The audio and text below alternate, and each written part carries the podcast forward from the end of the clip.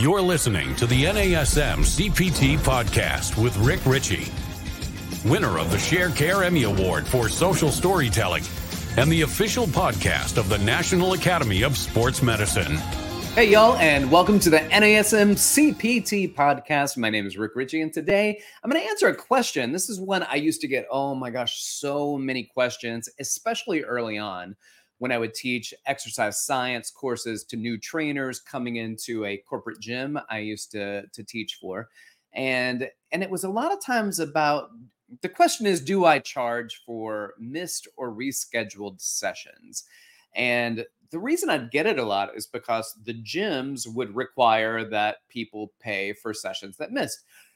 And so the new trainers were super uncomfortable with that. They were super uncomfortable charging somebody for that. And kind of came up today because today I had a late client. Also, by the way, today um, I'm having a dishwasher installed into my apartment and we couldn't wait for them to leave. So if you hear some noise in the background, just know that's Rick getting his dishwasher uh, swapped out. So with that being said, I had a client today and and I was uh, after the first five minutes of being late, I just sent a text message. And so first, uh, when people are late, I usually send a text message, "Hey, um, you know, well, today it's it's five after 10 a.m. Our schedule session is 10. Uh, let me know if you're on your way or what time you plan on being here." So that was the first message. Second message I do is a call, and it is a phone call with concern, usually about 10 minutes when they're about 10 minutes late. If I haven't heard from them, I give a phone call. And this is kind of how it went. Hi, so and so. It is 10 minutes after 10. Our appointment started at 10 a.m. You're always on time or early. And so now I'm a little uh, concerned. So if we're not in today, that's okay. Just let me know what's going on and that you're safe. And uh, hopefully I'll see you soon. And if not, just hit me up with a message and we'll talk. Great. So those are the messages that uh, that I send out. First, a text message and then a follow up phone call with a little bit of concern to let them know, especially people that are early or always on time. I've got people, I've got a person, that person, the always, there's that one person that's always 10 minutes late. So if she's 10 minutes late, five five minutes late, I don't text message her. I know that there's always something going on. She comes in with a hot coffee telling me that she didn't have enough time to get here on time. And there's so many things. It's always the kids out to school, the this, the that. It's something new every time or the same thing over and over again. When really, it's just this person's a late person, right? So I know going into it, our sessions are 45 to 50 minutes, and that's just how it is. And she gets charged 45 to 50 minutes. But let me explain something that I find to be very important. This is something you should always do is send a calendar invite for all of your sessions. All of your sessions should be calendar invites. You invite them, you let them know, and it's on their calendar, it's on your calendar. So what you can't do, let's say that you have a client named Barbara, and Barbara, your client Babs, uh, you can't do a calendar invite and just say Babs because on Babs's side, it's going to say Babs, and she's going to read it and say, Why is my name here? This makes no sense to me. So I generally say, Babs workout with Rick. And then I put the location of the workout. So that's on every one of them. Here's your workout with Rick. So all of my calendar says so and so's workout with Rick. So and so's workout with Rick. All right. So uh, always send a calendar invite. And this is an and or text them the day prior to confirm the session. So send them a text message and let them know, hey, just confirming tomorrow morning at 9 a.m. So they have the confirmation. And this is for two reasons. Some people say they don't like to confirm sessions because if the person misses the session, they don't want to have them tell them 24 hours earlier. So I actually think it works better by having them actually show up for their session. So I would rather get paid to train somebody than to get paid and them not train. But that's because I want to make sure that I'm helping people and progressing them towards their goals. And so if they have something and they can't make it, oh no, and that happened this week on Tuesday, actually. This week, I got a message I sent on Monday. She goes, Oh no, I can't do Tuesday. And I was like, Well, it's there, it's in the calendar invite, but I sent her a text the day prior. She said she can't do it. I said, totally fine. And here are my rules for that. So, um, general rule most trainers have 24 hour cancellation policy. For my business, I have a 12 hour cancellation policy. For my gym, when people book sessions at the gym, they have a 12 hour cancellation policy. So, the question I get a lot do I always charge my clients? The answer is no. I don't always charge my clients, but it is circumstantial when they do not get charged. So, um, here are some of the circumstances. One, if it is a rare occurrence, all right, then I'm not going to charge you. If you rarely ever cancel and then you're like, hey, I'm not going to be able to make it today. I've got this. It just popped up. I didn't think about it. Uh, don't worry about it. Don't worry. Totally fine. If you're a client that cancels often, then you will be charged often. That's just how it goes. If you're a regular can, and then if that continues, then it's a conversation, honestly. Is a conversation as to whether or not you should be training or maybe whether or not you should be training with me. Is it our relationship? Is it something about me? Or is it the time? You tried to do the early mornings it doesn't work. Maybe you need to shift to an after work. Uh, so those are the the considerations that have to be looked at so the purpose when we do this when we charge people for sessions at least in my opinion it's not punitive this is an additional means of promoting consistency and keeping your comments, uh, your comments, your commitments to yourself, and uh, they're keeping it to themselves. They're keeping it to you as a trainer. So uh, I don't charge also if they can make up the session another time that week. So if it's the same week, they're coming in the same week. So on Tuesday, my client said, I can't do Tuesday. I'm going to see her on Friday. And I said, Well, I have this window on Wednesday because Thursday doesn't make sense where she's doing a workout Thursday and Friday, two days back to back. I've got Wednesday available. Can you do Wednesday at this time? And I gave her one option that I, well, I gave her two options. One, uh, I had a gap in my schedule from nine to 10.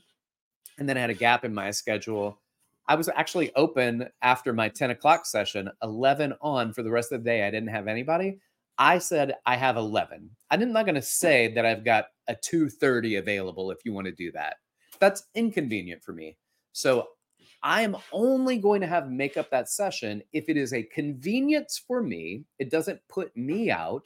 So now I can go home and I record a podcast. I can go home and I can take the dog out. I can get um, go home and then I can sit at the computer and do uh, some writing projects. All right, so this is different where if it's convenient for me and I can do it, then I won't charge you. Let's get you back in another time this week. All right, so well, when do I charge?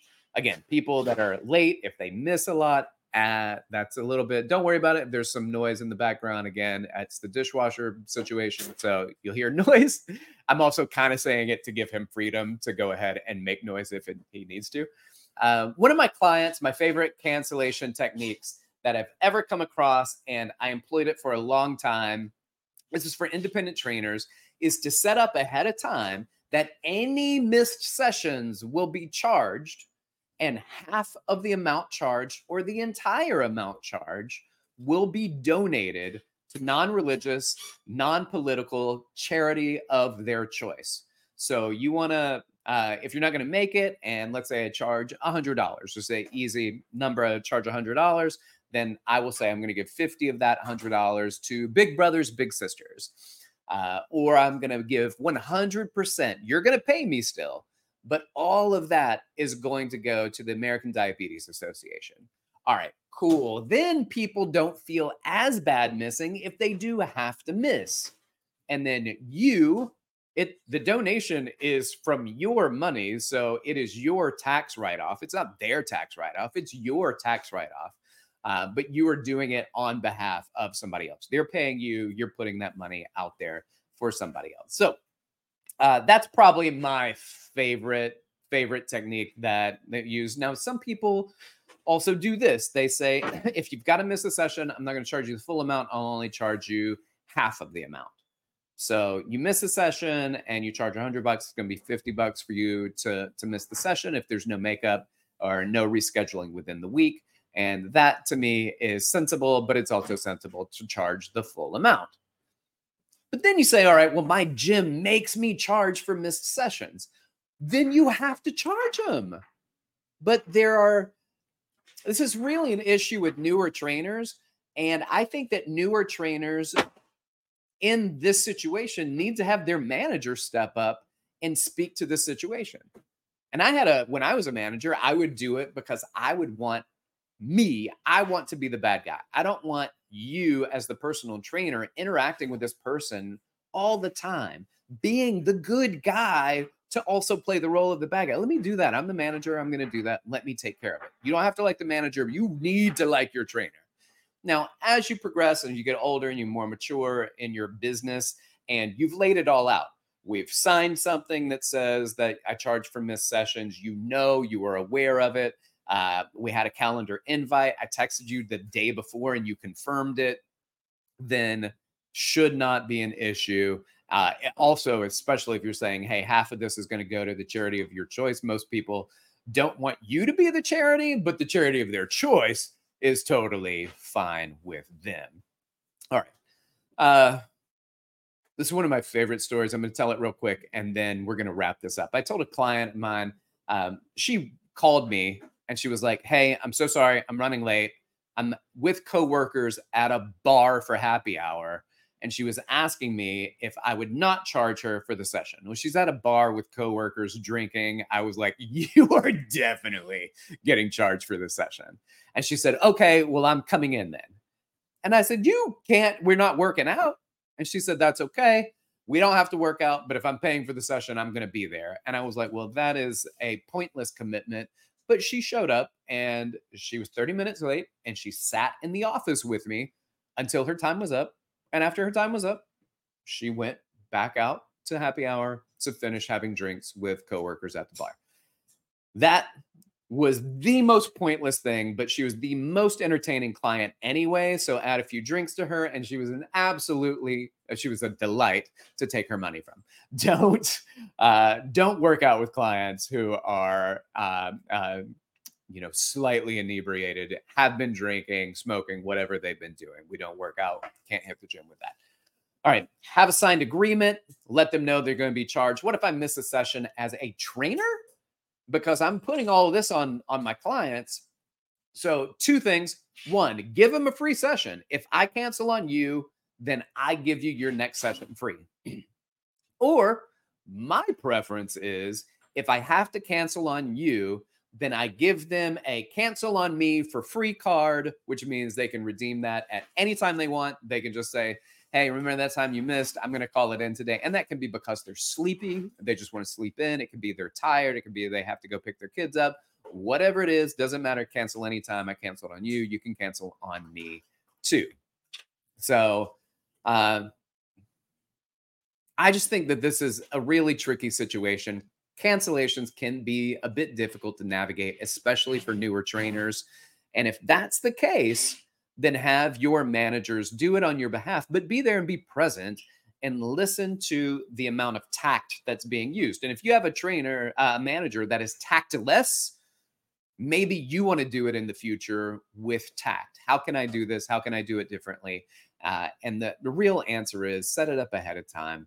Have them sign something, have them agree to something, acknowledge it, calendar invites, confirmation the day before, and make sure everybody is on the same page. Y'all, thanks for listening. Like, subscribe, share with your fitness friends and family, and leave a five star review if that is something that you would like to do.